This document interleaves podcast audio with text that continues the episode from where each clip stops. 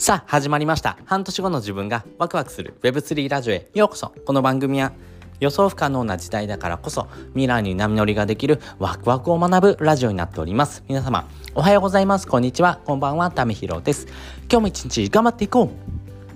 ということで今回はですね、誰にも言われていないのに行動するスキルを身につけるコツというテーマでお話ししたいなというふうに思っております。これめちゃくちゃ重要なですね、えー、テーマのお話をですね、したいなと思います。えー、これですね、どういうふうなことかなんですけども、えー、いろんなですね、えオンラインサロンとかですね、DAO って言われているようなコミュニティに属してるとですね、えあ、この人めちゃくちゃ仕事できるなって思う人ってですね、え共通点があります。それがですね、誰にも言われてないのに行動するスキルですね、ここをですね、身につけてる人がめちゃくちゃ多いんですね。じゃあ、どうやってですね、そのスキルを身につけたらいいのっていういうことをですね、えー、ちょっと言語化してみましたんでね、よかったらですね、あなたのですね、えー、行動、そしてあなたのスキルの一つとしてですね、磨いてほしいなというふうに思っています。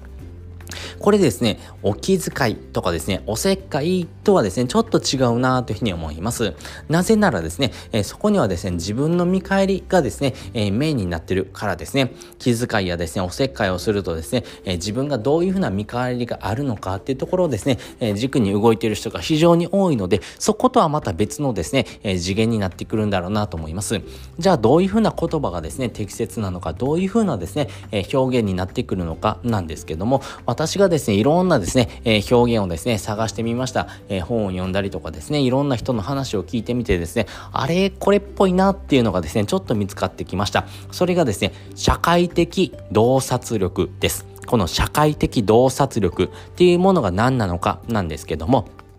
これがですね、人や組織、自分自身を観察して、組織や集団がうまく回るためには、どのような働きかけをすればよいのか、っぱり組織がですね、えー、目標を達成するために自分自身がどの、どんなことをですね、すればいいのかをですね、えー、考えてですね、えー、自分自身が心地よいというふうな居場所を作れる、まあそういうふうなですね、えものをですね、自分でですね、推察する能力だと言われています。まあこれがですね、え私たちがですね、コミュニティの中でですね、わ、この人仕事できるなって思う人のですね、えー、内容、まあそういったスキルを持ってる、そういった能力を持ってるですね、一つなんだろうなというふうに思います。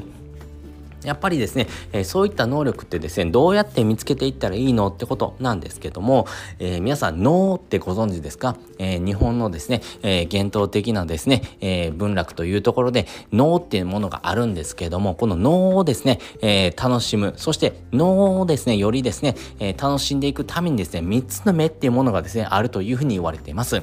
1つ目がですね、えー、画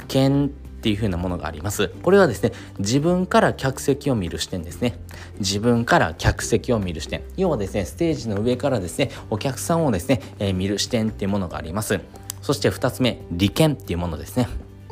逆にですね、お客さんからですね、舞台を見るような視点ですね。お客さんからステージを見る視点っていうのが利権っていうふうに言われてます。そしてですね、利権の権っていうものがあります。これはですね、自分や、えー、客席をですね、えー、舞台の上から見るような視点ですね。えー、そういうふうなですね、えー、視点をですね、持っておくとですね、いいよっていうふうに言われてます。これがですね、えー、現代で言うとですね、メタ認知というふうに言われてます。このメタ認知、要はですね、自分をですね、えどの視点で見るのかっていう能力ですね、えここをですね、養っておくっていうのがですね、めちゃくちゃ大事になってきます。まあ、このメタ認知ってものをですね、身につけていく多岐にですね、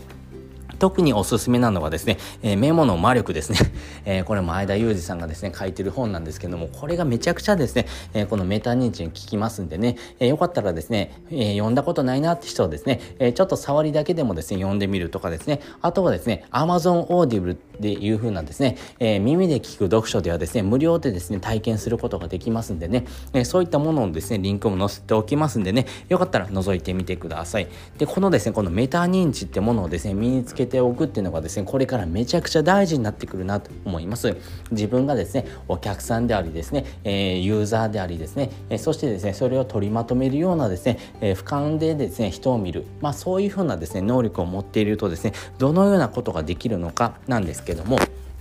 これからもですね、えー、この UGC というものがですね、めちゃくちゃ広がっていきます。これですね、ユーザージェネレートコンテンツというところなんですけども、これですね、一般的にですね、SNS がですね、発達してきたからこそですね、生まれたような概念かなと思います。えー、主役はですね、ユーザーです。そしてコミュニティはですね、受け皿というふうな形になっています。コミュニティがですね、発信するものをですね、作っていくのではなくてですね、ユーザー発信でですね、コミュニティがですね、サポートしてていくようなですね、動きになってくるというところです。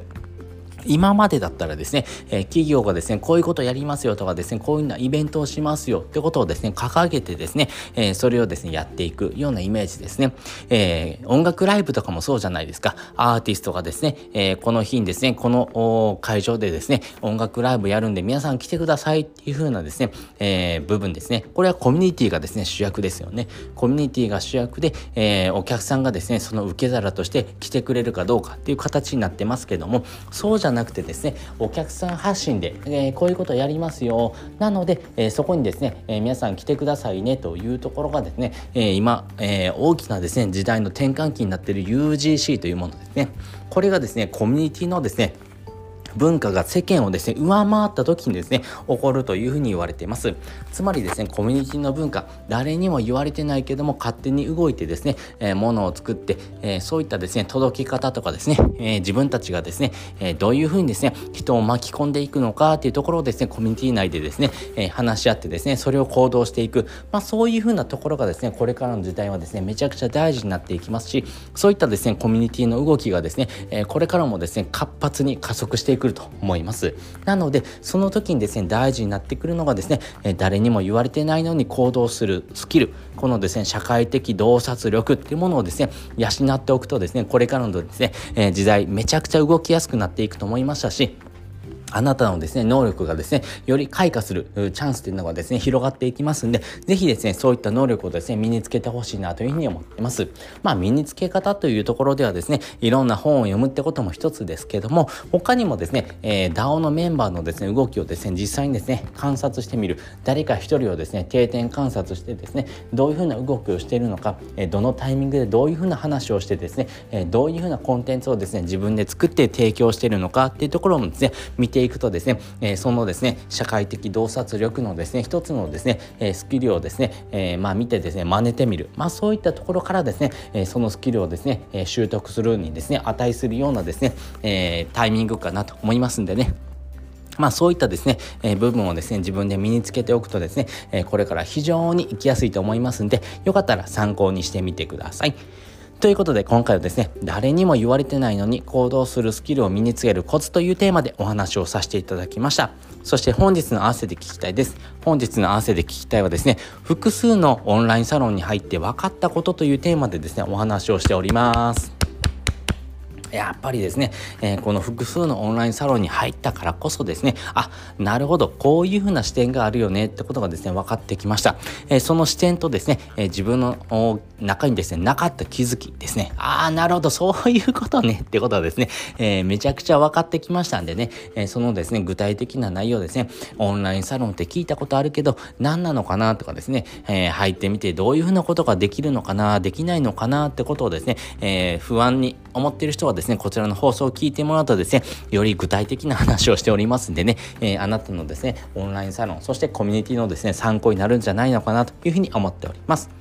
ということで、本日もですね、お聴きいただきましてありがとうございました。また次回もですね、よかったら聞いてみてください。それじゃ、またね。